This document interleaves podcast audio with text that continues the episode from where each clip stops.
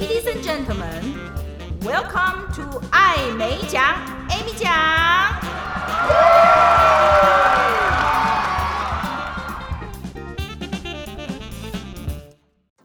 各位听众，大家好，欢迎收听艾美奖 Amy 奖，我是人称艾美奖的 Amy 奖本人，没有被口译耽误的口译员。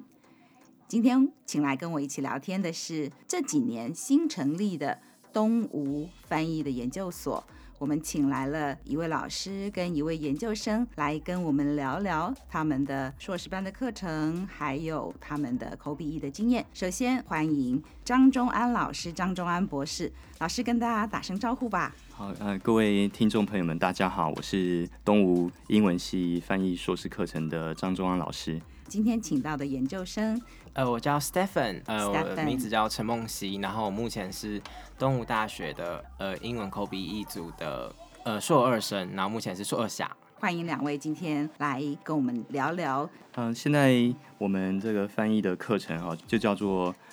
东吴大学翻译硕士班，归属在英语学系之下的一个硕士课程。那老师几年成立的，有多新呢？东吴翻译硕士班基本上呢是成立于2018年，所以以台湾的一个学制来说，就是107学年度成立的。然后到现在的话呢，约莫已经有3年多了，所以是一个蛮新的一个系所。在3年前的时候，是什么样的机缘或是考量会成立翻译研究所？因为我们也知道，现在台湾加上东吴，那就是9所。东吴大学大家都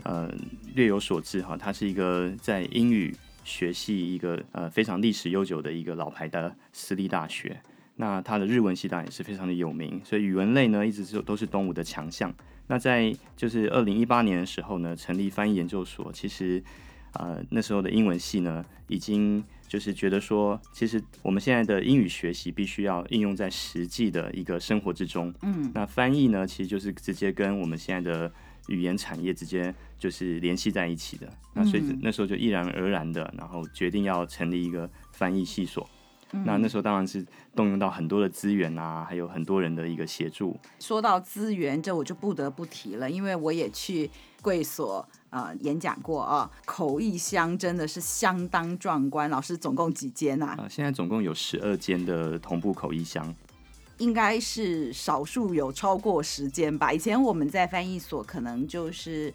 2间、3间、4间、6间，可能就已经是非常大的投资。你们这个12间 Stephen， 所以你们每一堂课 都有口译箱可以进，对不对？基本上是同步口译是一定会进去。我们不会整堂课，但是我们一定会有一部分的时间就是要进去给你虐待一下，虐待一下。对，东吴在现在的英语系的学士班课程呢，就已经发展了许多翻译相关的一些学习课程，那包含了一般的我们所谓的笔译的课程以外呢，还有逐步口译、同步口译，以及还有我们非常多的那种像电玩翻译啊、影视翻译这样的一种实务课程。有开电玩翻译，没错，有一个很厉害的老师，完全是潮流欸。是的，是的。现在有一位很厉害的老师，他自己就是在做很多影视的翻译啊，还有像我们冰与火系列的那种影集的翻译啊。然后他就是有现在被我们聘请到东吴来教授电玩还有影视翻译。影视翻译那堂课主要就是在教大家可能跟影视字幕为主，然后就比如说他会跟你说，正常规格的影视的字幕应该要遵照怎么样子的方式，然后针对不同的影片 的形式，或者是你要去对照影片的画面，然后你要去算那个间隔，然后这对我来讲都是还蛮专业的一件事情，不是只是单纯的翻译这件事情，你还要考量到画面，考量到整部影片的基调，角色的个性。如果是电影的话，一定要配合那个角色来决定他语言是通俗的还是文绉绉，对不对？然后我们也有法律翻译。现在我们翻译研究所呢，有跟法律系的黄心怡教授合作，那他本身是做英美法里面的像判决书啊、契约、侵权类的一个专家，所以我们把他请来我们的翻译研究所来带同学进行法规啊，还有判决书啊、契约书的翻译的实务工作。我想是非常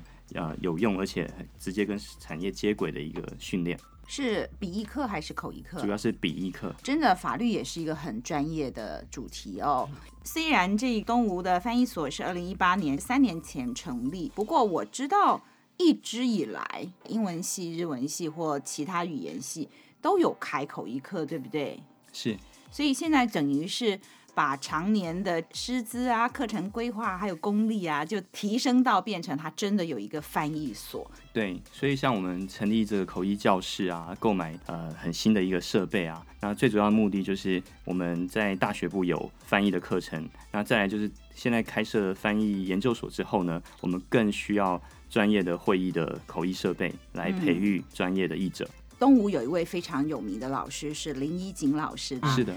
我还没有去念口译的时候，我就在报纸上看到对他的专访。如果我记得没有错的话，他是辅大翻译所第一届的第1名毕业，非常的优秀。看到了他的专访，算是有启发，也许就是坚定了我要去念口译的路。我还记得我回国以后，可能是我进入到江湖以后的头几场之一，就是有碰到林怡景老师。哇，那时候真的就是看到了一个优秀前辈已经在市场上是有名的，所以那天我好紧张哦，然后如沐春风的看到了一个好棒的口译老师。林老师就一直都在东吴，对不对？对，没有错啊。林怡景老师他是 AIIC 的国际会议口译协会的会员，那之前呢，他也帮我们政府从事了很多国际的一个重要谈判的一个口译，例如 WTO 的谈判，还有 APEC 相关的那个部长级会议，那都有林怡景老师来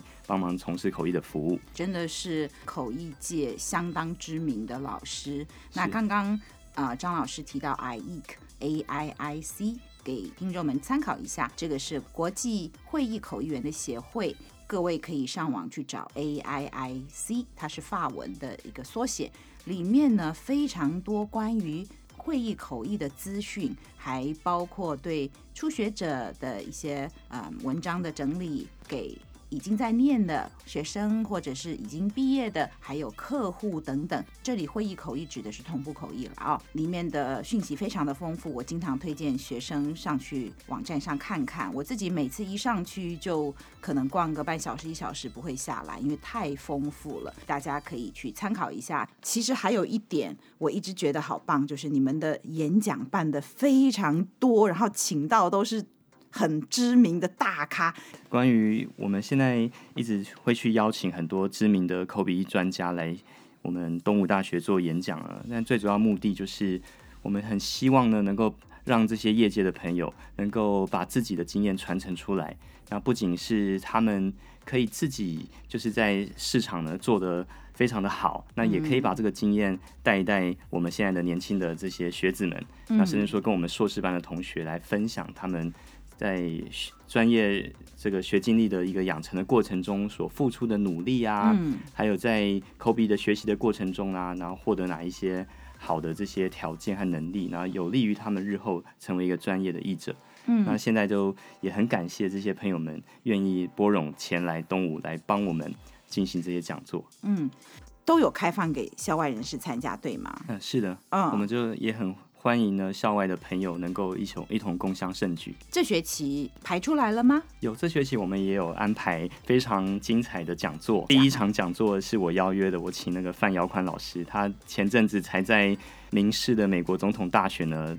担任那个拜登的同步口译员。有，我认识他。对，我知道。Parker 是吗？对啊 ，Parker 很优秀的，对，他非常厉害。他有特别提到他这段经验分享吗？是，有的。哎呦，我没听到，有什么好玩的？我是稍微引述一下啦，他是说大概是3天前呢才接到这个案子，那当然现场就是有很多的一个变数嘛。那不过民事呢，他做得很好的一点，他是直接采用3位的同步口译员，所以还有另外1位是帮 Donald Trump 翻译，那另外是一位女性的口译员是帮这个主持人翻译。对对，这边我也补充一下，通常我们做同步口译的时候是用时间分，两位口译员因为他是脑力密集，所以是两人一组，那有些国家甚至是三人一组，轮流的方式会用时间分。刚刚提到美国总统辩论口译，张老师有提到一点是他们好像是用角色分，对不对？三位口译员，一个人是翻川普总统，一位是翻拜登现在也是总统，那还有一位是扮演主持人的角色，对不对？是，所以这很好的安排，因为如果用时间分，听众会分不清现在是谁在说话。东吴英文系的首页呢，我们会有做一个很完整的时间的一个公告，那也欢迎我们线上的这些朋友们呢，有兴趣的话也可以来参与。那接下来我们跟口译相关的演讲呢，就是请到Nancy Tsai。那 Nancy Tsai 现在就是他原本在我们东吴兼课，后来被 Monterey 挖过去。哦，对，然后今年呢又被台湾师范大学翻译研究所来请过去了。现在他就在那个地方，在师大来专任老师，现在是专任。哇哦，对，其实我觉得口笔译的学习能够从前辈或老师那里听这个精彩演讲，可以少绕一些尝试或冤枉的路，所以大家真的要常常去网络上面找找，因为各个翻译所也都不时的会办演讲。我觉得还有另外一点，就是我们现在在成立的过程中呢，一直到现在呢，那受到蛮多老师还有像我们的院长的一些支持。那他们是真的是很用心，而且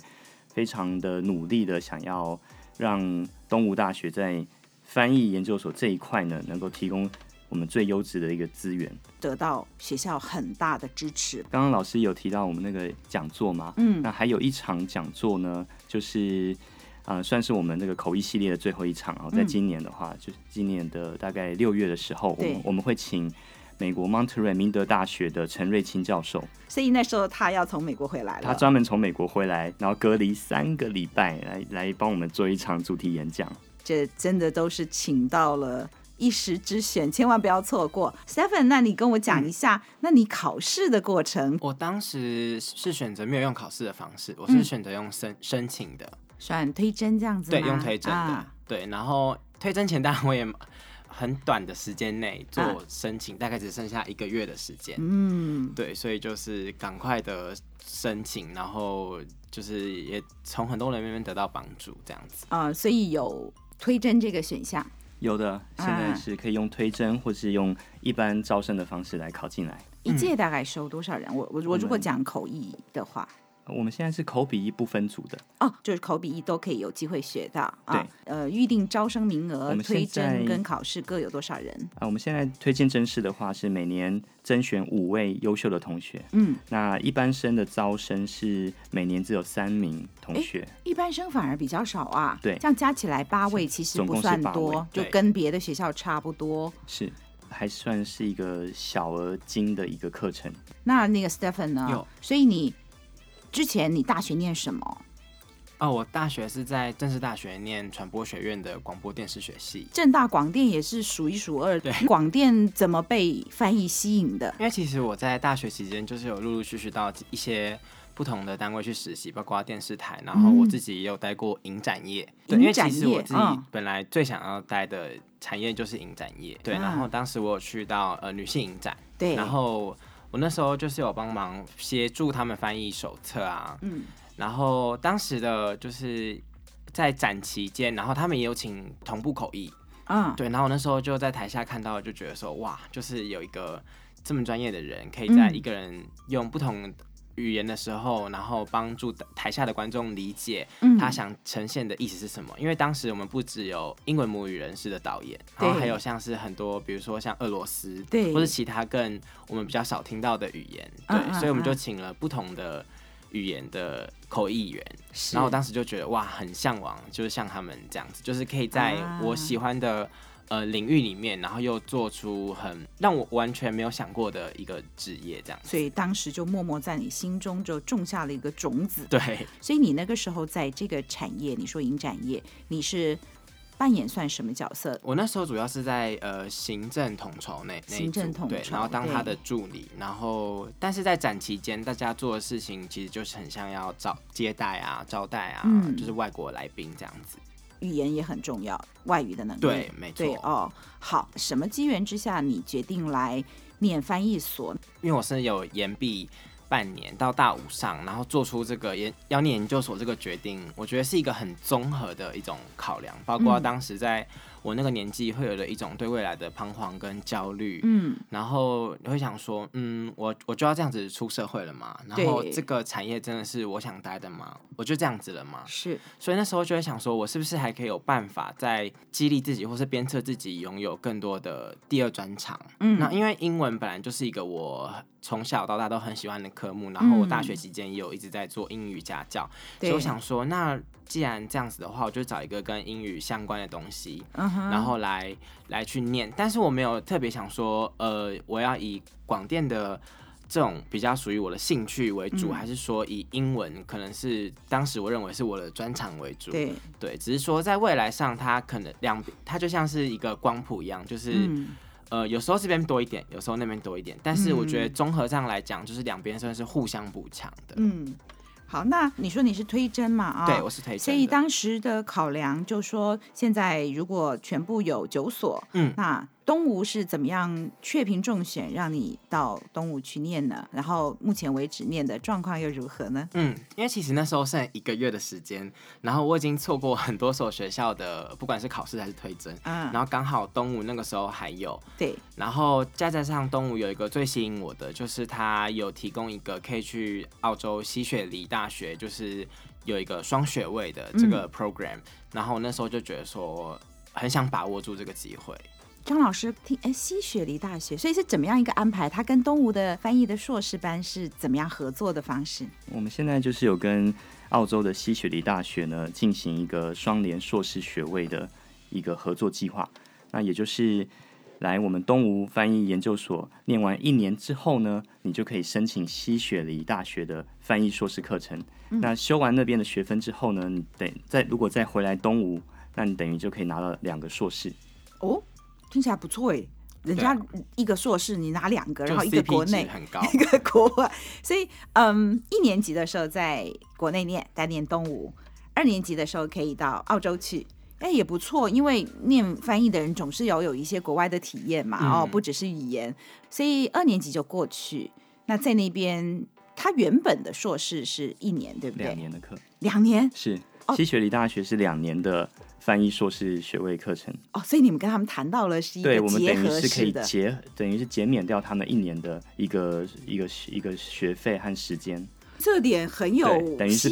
真的耶，帮我们的同学省了一年的学费了。这我得要补充说明一下，各位听众，如果你想要出国去念翻研究所的话，像 Monterey 是课程规划是2年。那英国也有很多的翻译研究所，那有的是1年，有的是2年，所以大家在选学校的时候可以去考量。当然2年就学的学分数比较多，你在国外待的时间比较长，相对理论上应该费用也就多一点。根据个人不同的需求考量，有人就选择了那种1年的硕士，有的选择是2年。那至少是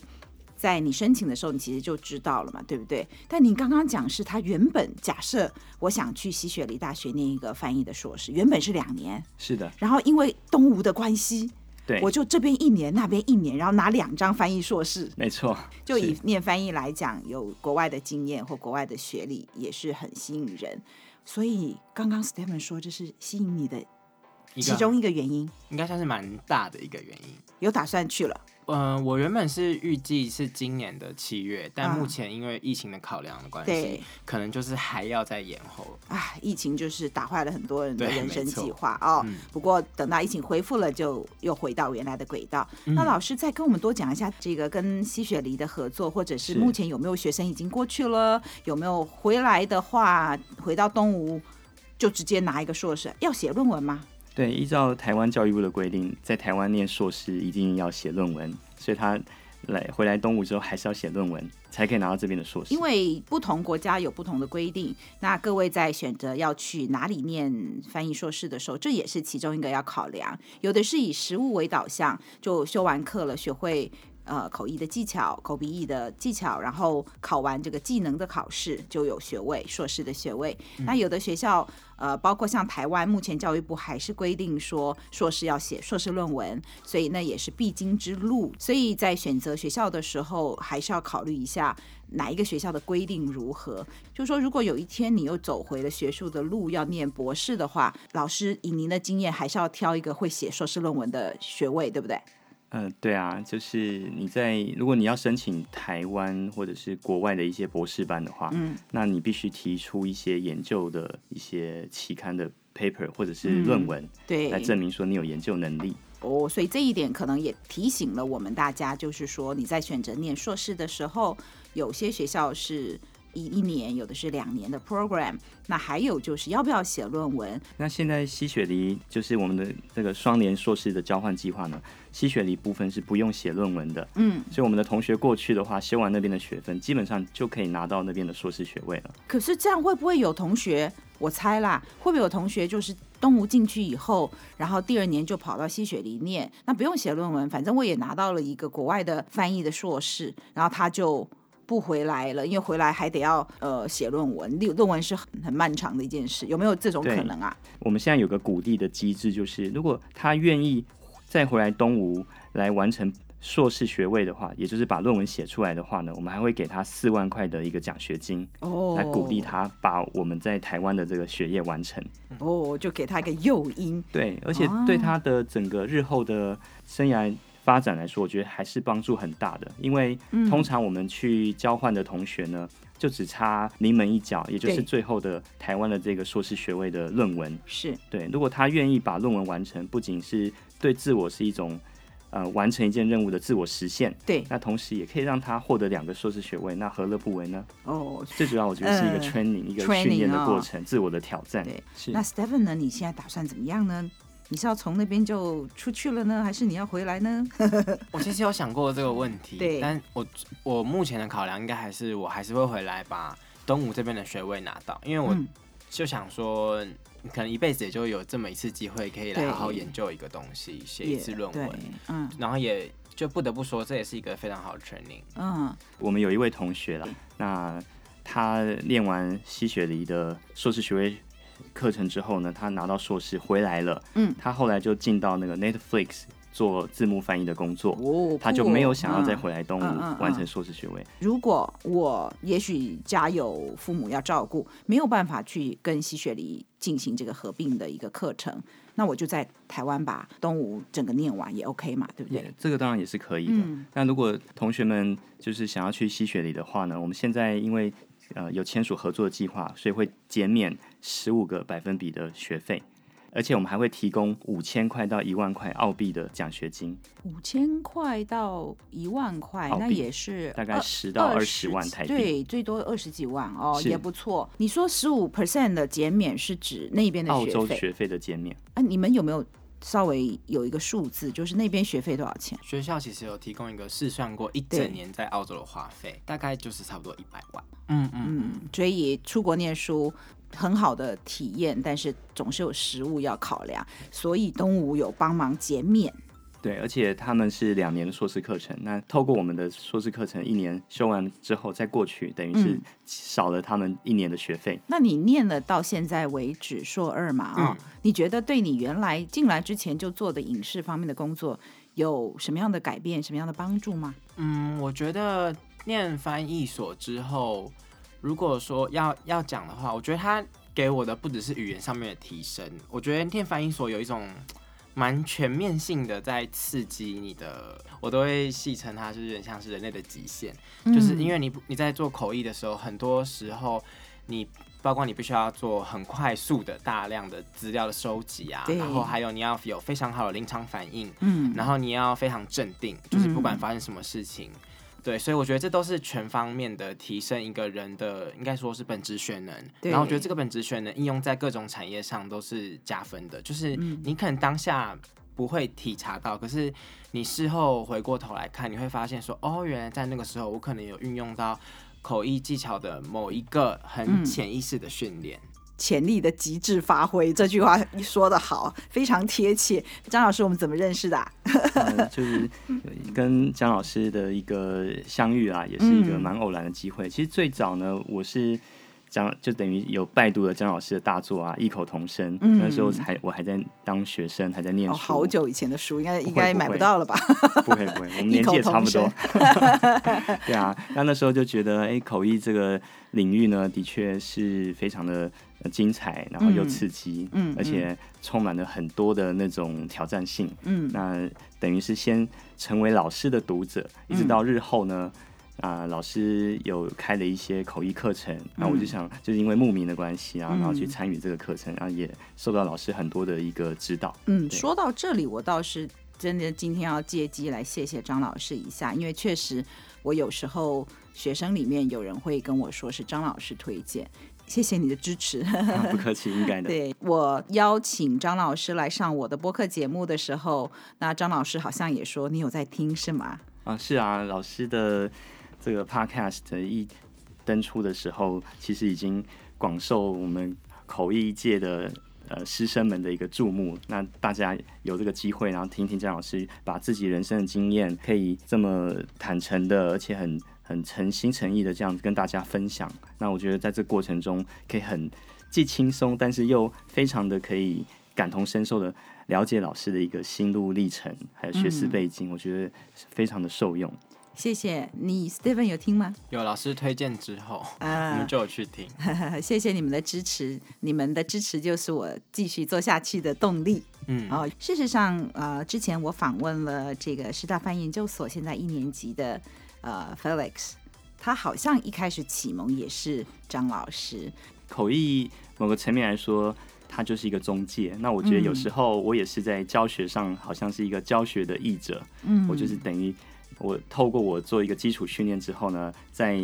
让他们能够找到一个比较正确的方向，再去跟更厉害的老师学习，像张老师啊，或者其他的老师等等。谢谢。张老师，你的那个过程呢？您硕士念什么？因为我认识你的时候，从那儿开始起算，我对您的了解就是师大翻译所的博士班学生，然后毕业后当然现在就在东吴任教。那在那之前的历史，我是英文系背景的，然后因为毕业之后对于像语言教学这一类的工作呢非常有兴趣，所以后来到了英国去念 Applied Linguistics 以及 Language Teaching 这一类的课程，这个硕士课程。然后后来回到台湾之后工作了大概半年，然后又到了香港去学了口笔译的硕士，所以等于也是双硕士学位。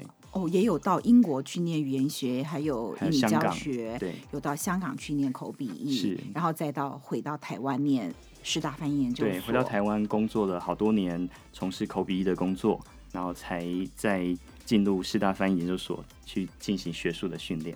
也是很国际化哦。如果大家念口笔译，其实也可以考虑念到博士，担任教职哦。是，或者是很多老师是都有做，就 也教书，也做研究，也偶尔做口译这样。对，我想如果观众朋友们如果未来想要从事教职的话呢，我觉得现在念这个翻译的博士呢，还是颇有发展潜力的。因为在两岸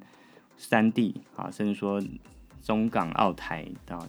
这些华人地区呢，其实翻译的博士这个部分呢还是有很多的缺。您也是一念完博士马上就到东吴去了对不对？是的，我2019年拿到博士学位之后就被东吴大学直接的聘任。其实我还在最后的这个博士阶段的时候已经帮他们开始上课了。因为我之前也是有学长学弟，他们好像念完翻译的相关的博士也都是不只是台湾好多学校在争取，他们国际的学校也都来抢人才耶。那您是不是也有别的学校在抢啊？这个其实也是一个小故事啦。因为当初因为我自己本身就是有在好几个地方待过，那也认识了不少朋友，所以当他们知道我拿到博士学位的时候，也都频频向我招手。有大陆非常有名的一所大学的老师，他特别还到台湾来特别来找我啊，希望我能够过去。那还有香港的一些朋友也希望我能够投履历啊等等的。那当然，我觉得在东吴大学最主要就是因为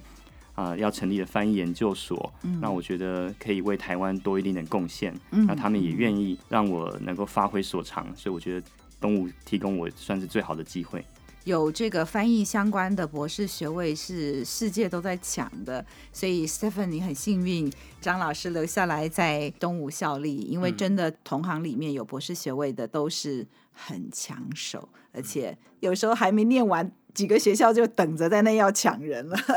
对，就是我稍微略微补充一下，我们在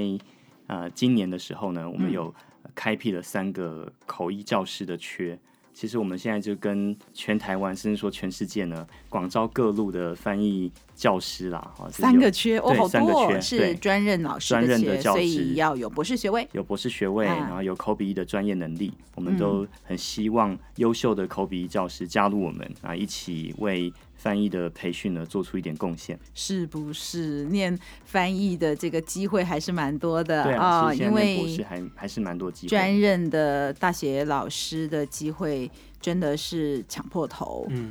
我以前在国立大学任教的时候，开一个缺，如果是工学院、商学院，可能来自全世界 很好的学校的博士，甚至有可能是一个缺就100-200人要竞争。所以相对起来听起来你们一次要开3个缺。对，所以我们有非常强大的企图心以及毅力，还有决心要把翻译这个硕士班呢做起来。所以如果现在正在念博士班的赶快抢一下机会咯。教口译或者我自己当口译学生不免会有挫折感的时候，会想要打退堂鼓，你有吗？有遇过那种不晓得自己是不是可以继续下去，如何继续下去那种心情吗？有没有鬼打墙的时候？好像大概每2个礼拜一次。2个礼拜也太常发作了吧？没有，就是你会很质疑自己到底是不是真的可以做到这件事情，会去一直去想说问题出在哪里，然后我现在补救这个问题还来得及吗？或是我去补救这个问题划算吗？我要不要干脆去做别的事情，就是这些问题会一直就是萦绕在我们这些还在学习的学生身上，或多或少我们都会有遇到挫折，然后怀疑自己的时候。那你遇到的时候你怎么解决？是自己解决，还是找老师解决，或是去跟同学之间互相打气？我觉得像是同侪之间的互相鼓励跟支持就非常重要。比如说我们要进口译教室之前啊，我们都会一起就是大家互相打气，或是吃点点心，然后面对等一下的课程，然后就是大家都有一点 PTSD 这样子。PTSD？ 对， PTSD 其实就是创伤后症候群，就是每次你口译任务，就像我们在练习的时候，你可能做得不太好，或是你哪一个字没有翻出来，然后你就会很纠结，然后一直回家之后一直想说我今天怎么会把那个翻错，它是这么简单的东西。对，所以大家之后只要在要进入口译箱之前都会觉得说哇，心理压力真的是非常大。对，尤其是老师有时候要挑人把他声音放出来，大家检讨的时候简直对，那时候压力山大。真的哦。你讲到一个口译学生之间的革命情感，因为我有注意到就是同一届毕业的感情都还不错，因为大家一起接受挫折，然后一起度过，然后一起重生，一起毕业这样子。那张老师对于这件事情会带他们去喝咖啡啊，吃东西啊，对，稍微舒缓一下啦。以前我们老师也蛮常带我们去喝咖啡的。对对，而且我们现在学校就有一家路易莎嘛，然后我们就有时候他们练完口译我们就可以去喝咖啡，大家聊一聊。而且旁边还有一个外双溪啊，那个溪水潺潺的，其实还蛮惬意的，可以稍微舒缓一下紧张的事情，疗伤一下。东吴的校园环境会是你们也一个小小特色吗？我觉得那边还蛮清幽的，而且空气非常的好。对，所以蛮适合练习口译，因为大脑会比较清醒。以前我们在 Monterey 的时候有一个很大的优点，就是那旁边是海嘛，所以至少是在一个很漂亮的环境。然后我们那时候也开玩笑说，其实因为他不在台湾啦，所以你就乖乖在那里闭关念书，面对现实。东吴向来就是我们心目中的日文很厉害的学校，有没有考虑往日文那里发展呢，现在就只有辅仁大学跟文藻有日文的翻译研究所的课程。嗯，东吴的这个日文系呢，的确历史非常悠久，而且也培育出非常多优秀的学生。那像我们现在英文系、日语系还有德语系共同组成就是一个外语学院。那现在外语学院的院长呢，张上冠老师，张上冠教授，他本身就是非常支持翻译这个部分的一个运作，所以我们最近有成立一个翻译学报，就是一个期刊。那所以在学术上面我们挹注了很多的资源，那在口译的或者笔译的一个训练的培育的实务上呢，也投入了非常多的资源，所以现在我们和德语系以及日语系都共享这个口译教室的一个使用的机会。那所以日后会不会成立所谓的专门的口译的就是日语的口译研究所，这个我们没办法肯定，但是他们现在已经有在进行日语口译的一些实务训练了。嗯，对。Stephen， 你刚刚讲你是大学念的广电系嘛？就像我这一届的话，就是除了我自己本身之外，还有另外一位同学，他本来是在台中念的是教育。如果说看学弟妹的话，学弟妹下一届他们组成更多元，有一些人可能是他本身已经在业界工作好一阵子，然后本来念的是电子，然后 也后来念了翻译这样子，所以我就觉得你现在很流行跨领域学习，所以我就觉得这是一个趋势。跨领域哦，包括张老师的背景我也觉得好广。我之前学习的一个经验就告诉我们，其实在教学部分呢是必须要有一个比较科学化的一个教学法。那所以现在我自己在教口译课程的话，我一定会利用最新的一些研究来辅助我的教学。例如我们都知道做同步口译的时候一定会有 EVS 的问题嘛。那 EVS 就是 Ear Voice Span， 就从我听一直到嘴巴说出来到底这个时间要多少。那现在的研究大概是2到4秒。所以我就可以知道我的学生说，如果你 EVS 太长的话，那到底多长呢？就是超过4秒，那就等于是已经拖太久了。那像最近的这个逐步口译的研究也告诉我们，其实逐步口译里面也有一个叫做 EPS， 就 Ear Pen Span，从耳朵听到到手写笔记之间的一个时间差。那现在研究是2.45秒。所以 我也可以跟我的学生说，如果你们要花3到4秒这些笔记可能又太久。所以我觉得这些最新的这些学术上的研究呢，就是可以来辅助我在口笔译上的一个教学。对，我是如果你受教的老师又有实务又有研究的本事真的很好，因为像张老师他刚刚讲马上引述了一些学术的研究，几秒这样子哦，所以我常常也开其他同事的玩笑，就是说又有博士学位又有实务经验的，就是国宝级的。张老师，你也是国宝级。那我们通常也很爱谈一个就是实务嘛。Stephen， 你们有没有什么实习的机会？因为以前我在高科大在教书的时候，学生最喜欢就是跟着我去看口译啊等等，就是那算校外教学吧。其实像在周安老师的指导之下，他有透过一个实习的机会，然后也是因为他介绍给我们，然后所以就让我们有实际的真实的那个叫做视讯口译的机会。视讯口译现在最红的，没错。然后但虽然说当时就是一个很临时，但是也很拟真的一次经验。因为你就是真的把你放到那个现场，然后你要怎么样跟厂商对接，然后你要怎么样自己想办法去得到资料，然后包括你要准备多少资料，然后包括你跟你服务的对象，不管是透过视讯还是面对面接触的时候，你要展现出怎么样的姿态，那些都是一个会突然就想说，哇，真的是上课教的东西马上就要拿出来用了。所以上课老师都有教，对不对？对。然后你去应用的时候，因为毕竟真的去年这个疫情的关系，很多口译的形态都转到部分或全部的线上。跟我们疫情前就大家都在一个空间里面开会不一样。你是在什么地方，然后其他人在什么地方，是那个空间的安排会是什么样一个状况？像我那时候服务的对象是有新加坡的客户跟以及一个是沙烏地阿拉伯国家，当时我们是被安排在一个应该是一个世贸那边的一个会场。对，然后他就会有好几张桌子，然后每一张桌子就是一个厂商跟搭配一个口译员，视讯画面上就是你们的客户，因为当时是我们要台湾的厂商要卖产品给客户，对，这比较像商务会谈嘛，对不对？比较接近，对，因为以前我们做的时候，就大家都在同一张桌子上谈，所以现在就等于是你的对口就在国外这样，对。张老师，东吴也很在意这个市场的发展，然后把市场趋势在学校就灌输给学生相对的能力吗？对，没有错的。我们现在就是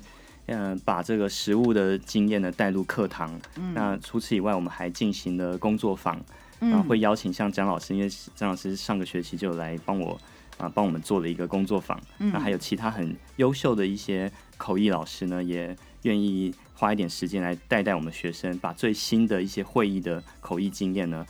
带入我们的教室，让我们的同学可以了解现在最新的发展啊。所以像去年的话，我们就有带一些学生呢跟一个案子合作嘛，然后进行了视讯会议，那大家都做得还不错，因为事前我们就是要做一个团队的一个准备，然后大家一起收集资料啊，建立 glossaries， 然后一起去预测讲者要谈的内容以及要资料，然后整个在模拟的过程之中就可以实际让同学参与在口译的这种准备的真实的一个状态啊。然后所以到后来真的上了战场之后呢，就可以发挥所长，所以我们那一场会议做下来之后，客户的反应都还不错，等于像进行一个 project 一样，对不对？Stephen， 你觉得参与这样的一个实习很有帮助吗？我觉得很有因为对于一个在受训的口译员来讲，就是实战经验一定是必要的，因为你没有透过实战，你不知道当下到底会发生什么事情。比如说像当时我的厂商的资料就是属于一种要不到的状态，可是因为我有提早到，所以我就有提早见到厂商，对，然后我就赶快很临时的跟他要了一下他的商品的简录，就是我才可以拿到正确的商品的名称，因为这样如果讲错了就是会有点丢脸，对，所以我就觉得说这些东西都很像是，虽然说课堂会提到，但是你没有实际进到现场，你其实很难就是抓到那个要领。现场会发生什么样的状况，口译员的应变能力也是在我们的训练过程当中，对不对？没错。当时就是我原本只有预计要服务新加坡的客户，可是我就临时被调去也要服务沙地阿拉伯国家的客户，然后就变成说有一个很临时的状况是我们没有预期到他们的口音， 对，所以当时就变成在语言服务的传递上就是会有一点困扰，但是你还是要想办法完成任务，就是不管你是用什么方法，但是你就是要传达出客户的意思。对，口译员的一个能力之一就是心里很紧张，讨卡在修，但是外表还是一个很从容的状态，然后把那个任务执行完。没错。那 Stephen 还有什么有趣的事情可以跟我们分享？我觉得至少在东吴我们的师生关系是还蛮不错的，老师可能都会除了定期的很关心学生啊，或者是说可能学期末啊，我们会聚餐啊，聚会，甚至一起出去玩。去哪里玩？就有去猫空，对，去喝茶，对，去喝茶。然后像有一个我印象蛮深刻是，我们这个研究所还很新，所以就是课程上呢，就是有时候我们学生会觉得说，像是比如说 A 课程跟 B 课程有一点重叠，对，然后我们会希望说可以有更多比较务实的课，我们跟老师反映之后，然后的确系方上面也有做一些调整，然后这让我就觉得还蛮感动的，因为通常我们知道这种东西讨论来讨论去，到最后可能就是没有个结果。可是像在我们系上，就是很快的在下学期就做出调整。对，所以学生的声音至少有被听到，有，然后甚至你讲这个例子是有被采纳，对不对？张老师跟我们讲一下。对啊，的确，我们现在就跟同学的相处都还蛮融洽的，而且就是我们蛮关心同学的学习的一个状况。然后常常会跟他们询问说，最近学习的怎么样啊，有没有需要帮忙的部分啊，然后当然他们在学习上的一个反应呢，我们也会立刻的开会来进行调整，所以这部分其实我们是蛮以学生为本位的一个课程。谢谢两位今天来接受我的访问，张忠安老师还有 Stephen， 最后还有没有什么要跟我们听众说的呢？我想其实人生的这个旅程呢是很漫长的，也充满了许多的一种不确定性，那我觉得如果对语言很热爱的话，也对于翻译或口译有热忱的话呢，我觉得就是可以在现在呢就可以做一些决定，然后来参与一些训练啊，甚至说从事这个领域的工作。那我觉得不管你想要加入的是哪一所的学校，或者是参与什么样的课程呢，我觉得都要全力以赴，然后认真的学习。嗯，那 Stephen 呢？那我想分享一个，就是上次听到范瑶宽老师的讲座的，然后他有讲到了一句话，就是你要记住你自己在这个时空当下你做出的选择一定是最好的。那我觉得这句话就是分享给我同龄的，不管是还在学的朋友们，或是在就业的人，或者是你在念口译在念笔译的人，因为我觉得我们人生中很容易遭受到很多挫折，或是你会去反省，或是你很懊恼你自己是不是有做不对的地方，你是不是可以更好的地方。但是我觉得你要有一个信念，是你自己当下已经做了最好的选择，然后你就是最好的人选。所以目前为止你选择了东吴，就是你目前觉得最好的选择吗？对。那今天我们就讲到这边，谢谢各位听众的收听，我是主持人艾美奖 Amy 奖，欢迎各位听众下一次空中再见，继续做我的一家人，翻译的译，拜拜，拜拜，拜拜。